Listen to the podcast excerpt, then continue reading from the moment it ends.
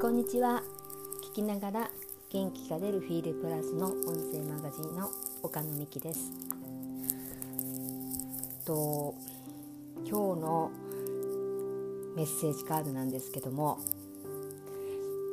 引く私まあうんこのどうだろう9年ぐらいクリスタルアライカードを学んだりあのリーディングとかさせていただきがらその中でもやっぱり今でも出るたびにギョギョギョって感じのちょっと引いちゃうようなカードです。あのブログとかでも散々言ってます。ちょっと吠えてますというかモルダバイトなんですね。とこのカードの中の、まあ、嵐のカードグループの中でも本当に最強の嵐嵐の中の嵐のカードって言われているカードではあります。モルダバイトズバリテーマが変容なんですね。でそのカードが逆位置に出てます。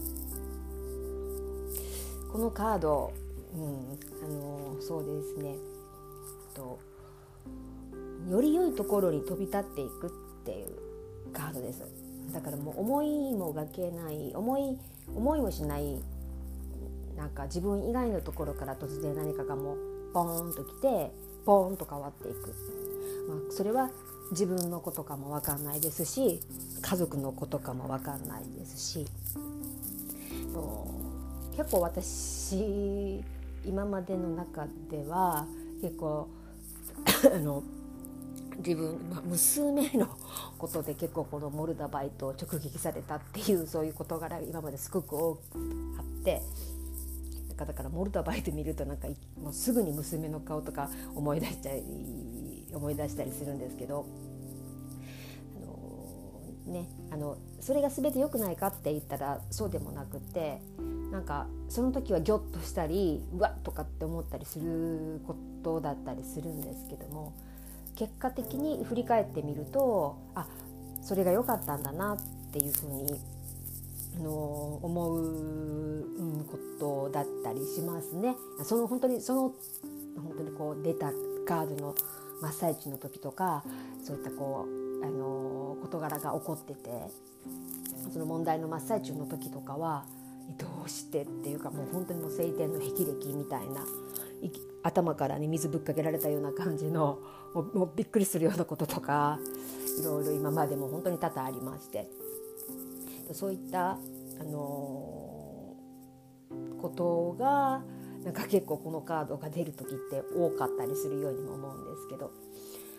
カード自体はすごく綺麗なカードなんですね。聖杯からもう飛び立っていくカード蝶蝶って変容の象徴って言われてますよね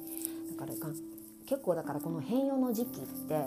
の散歩とか外とかね歩いてたりしても結構蝶とかあのよく飛ぶ飛んでるのを見かけたりとかあのすることがあったりもします。だから何気なしにいつもそんな見かけないのに蝶がなんかよく見かけるようになったら変容のサインとかねそういったことも言われてますし蝶ってあのさなぎからは想像もつかないような形にあの変わっていくじゃないですか。だからもう蝶は本当変容の象徴っていうふうに言われてます。だからそのどそういったこう蝶に例えられる変容ですけど本当にどこに飛び立っていくかどういうふうなふうに変わっていくかはわからない神のみぞ知るっていう感じではあります。だからそれがどうなるのとかそういうことをこう思い悩ませるよりもその流れに任すっていう怖がらせるわけではなくてだからより良いあの着地点のために運んでくれるような嵐なんですよ。だからこう特に、まあ、あの天皇制お牛座時代って結構そういったこう激動の時代とかって言われてますし何があってもって感じはするんですけどとモルダバイト、うん、ちょっとねあの自分の中で心当たりがあるかなっていう方はあそういった時なんだなって思っていただいてもねいいのかなって思います。だからこのカード出る時は本当に変容の時。だから怖がらずにいろんなこう、うん、変容させてくれるためのシンクロがすごく起こりだしたりします。だからあれ？あこんなこと前にあった気するとかあこの人もあんなこと言ってたあこっちでも同じようなこと言っているとかそういうこうメッセージ性のあるものがすごくなんかあっちでもこっちでも見かけるようになったらそういったサインでもあるんですね。からモルダバイト、あの私が本当にこのカードをするきっかけになった引き寄せられたのがこのモルダバイトのカードだったんです実は。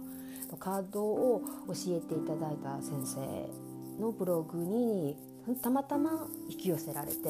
その時にうわ素敵な綺麗な石だなと思ったのがこのモルダバイトの石だったんですね。なんていうこう石なんだろうっていうなんかすごく引き寄せられてその中でこのクリスタルアイカードっていうのが紹介されててうわこんなカードがあるんだっていう風にだからもうそれからもう毎日その先生のブログを見てそのカードのなんか意味とかそういうのを見てうわすごい学びたい学びたいこれを学びたいって思ってた時にあのその先生がオンライン講座スカイプで遠方でも受けれますっていうのをブログで告知されててもうすぐもうすぐさまもう申し込みましたでしょう。からまあねあの今にして思えば